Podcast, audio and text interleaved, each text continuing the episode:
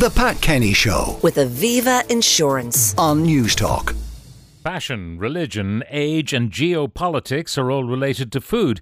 Uh, to tell us how and also why we eat what we eat, I'm joined on the, fu- the line by food futurist, uh, someone who was a guest speaker at the inaugural Food Innovations Summit hosted by Enterprise Ireland in Cork, Dr. Morgaine Gaye. Good morning. Good morning. What is a food futurist?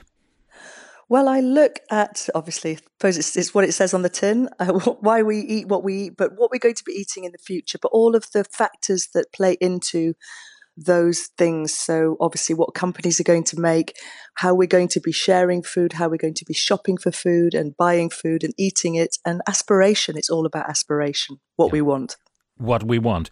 Um, you work with some global brands. I mean, what do you do with them and for them? So typically, I do what I did yesterday for Enterprise Ireland, which is what I call a trend briefing. So it's about an hour where I paint a picture of the future in about five to seven years' time. And I look at everything from interiors to design to fashion, everything that plays into what that future is going to look like that we're going to live into.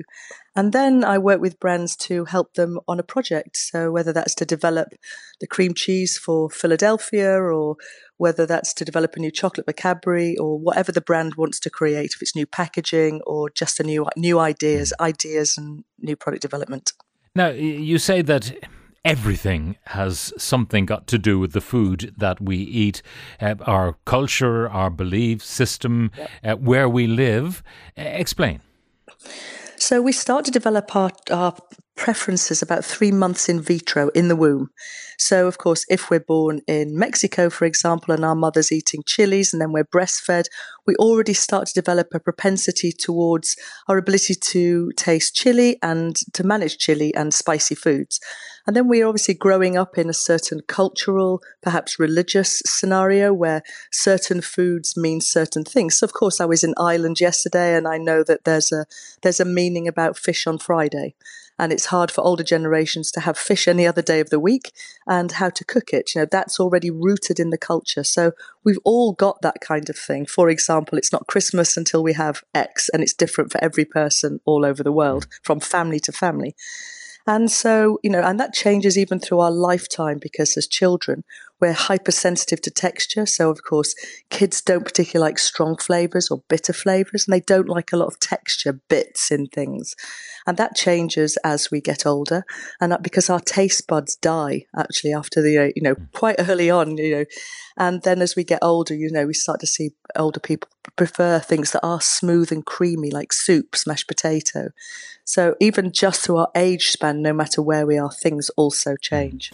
Now, geopolitics and food, uh, you can understand uh, if there's a war in a place that exclusively, for example, produced coffee and no one else produced coffee, there would be a world coffee shortage. That's a kind of a blunt uh, analysis because there is no shortage of coffee much at the moment.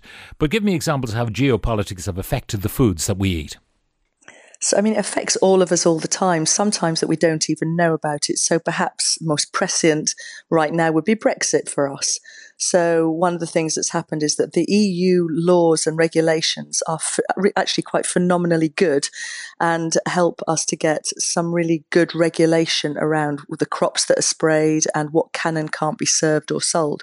Well, now that's gone in Britain, and a lot of people don't know that in the UK now that we're buying foods that would be under the EU law illegal. So carcinogenic sprayed oranges from Egypt, for example, are banned under the EU law, but now, unbeknownst to a lot of consumers here, they are now allowed in supermarkets. And of course, people aren't reading the small print. So it's things like that that we, you know, we normalize what we live in, and we often don't notice the little details because we're too busy looking at the bigger kind of news Yeah. headlines.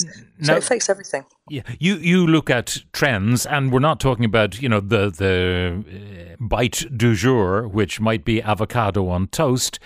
You look at kind of longer range things. Yeah, because I think one of the things that people may not know is that it takes about two to three years for big brands to get an idea to the shelf because there's so many checks and balances. And the bigger the company, the harder they have to work to sort of comply to all of the legislations and laws. And so they need a long run forecast. They're going to invest a lot of money, the packaging, the marketing. So it's no good giving them a quick fad that we might have seen loads of cupcakes around. Say, oh, cupcakes, they seem quite popular. It's too late.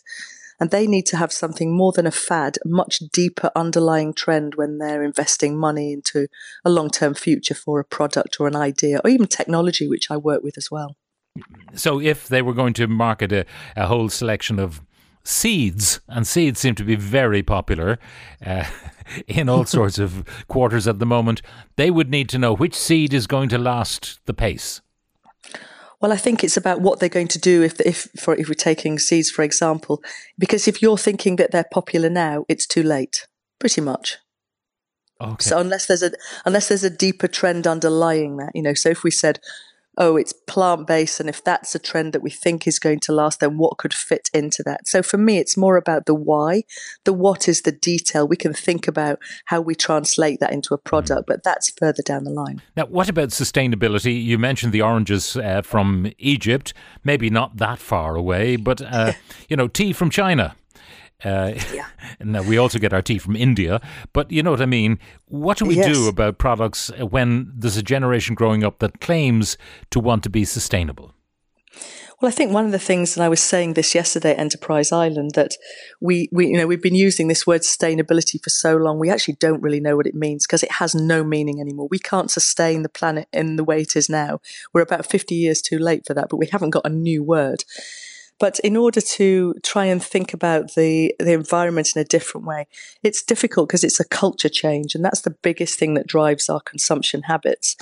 So we are looking, you know, what we need to really be thinking about is what is local, what is seasonal, what is best for us in the moment, because typically we do best, you know, we'll start to understand more about our microbiome and our DNA and what resonates with us individually. It, it's different for every single person but we need to have more variety on our plates. Cooking from scratch is a great thing to do in terms of health. No matter what it is you're eating, make it yourself and and try and buy as locally and as less less processed as possible is in some ways more sustainable really yeah it's extraordinary that we expect to have fresh fruit 12 months of the year from all sorts of exotic places, and uh, presumably uh, they arrive on our supermarket shelves at a price that is affordable to us.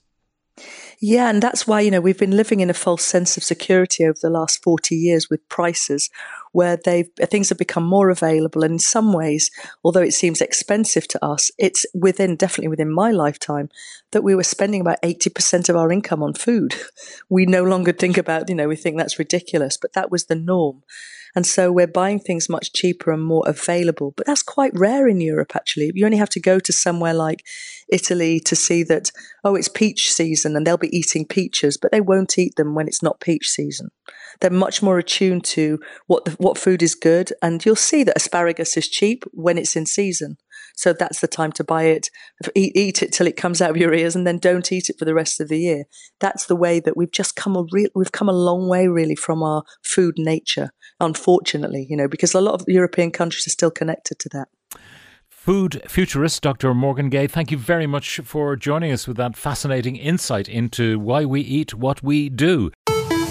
The Pat Kenny Show with Aviva Insurance on Newstalk.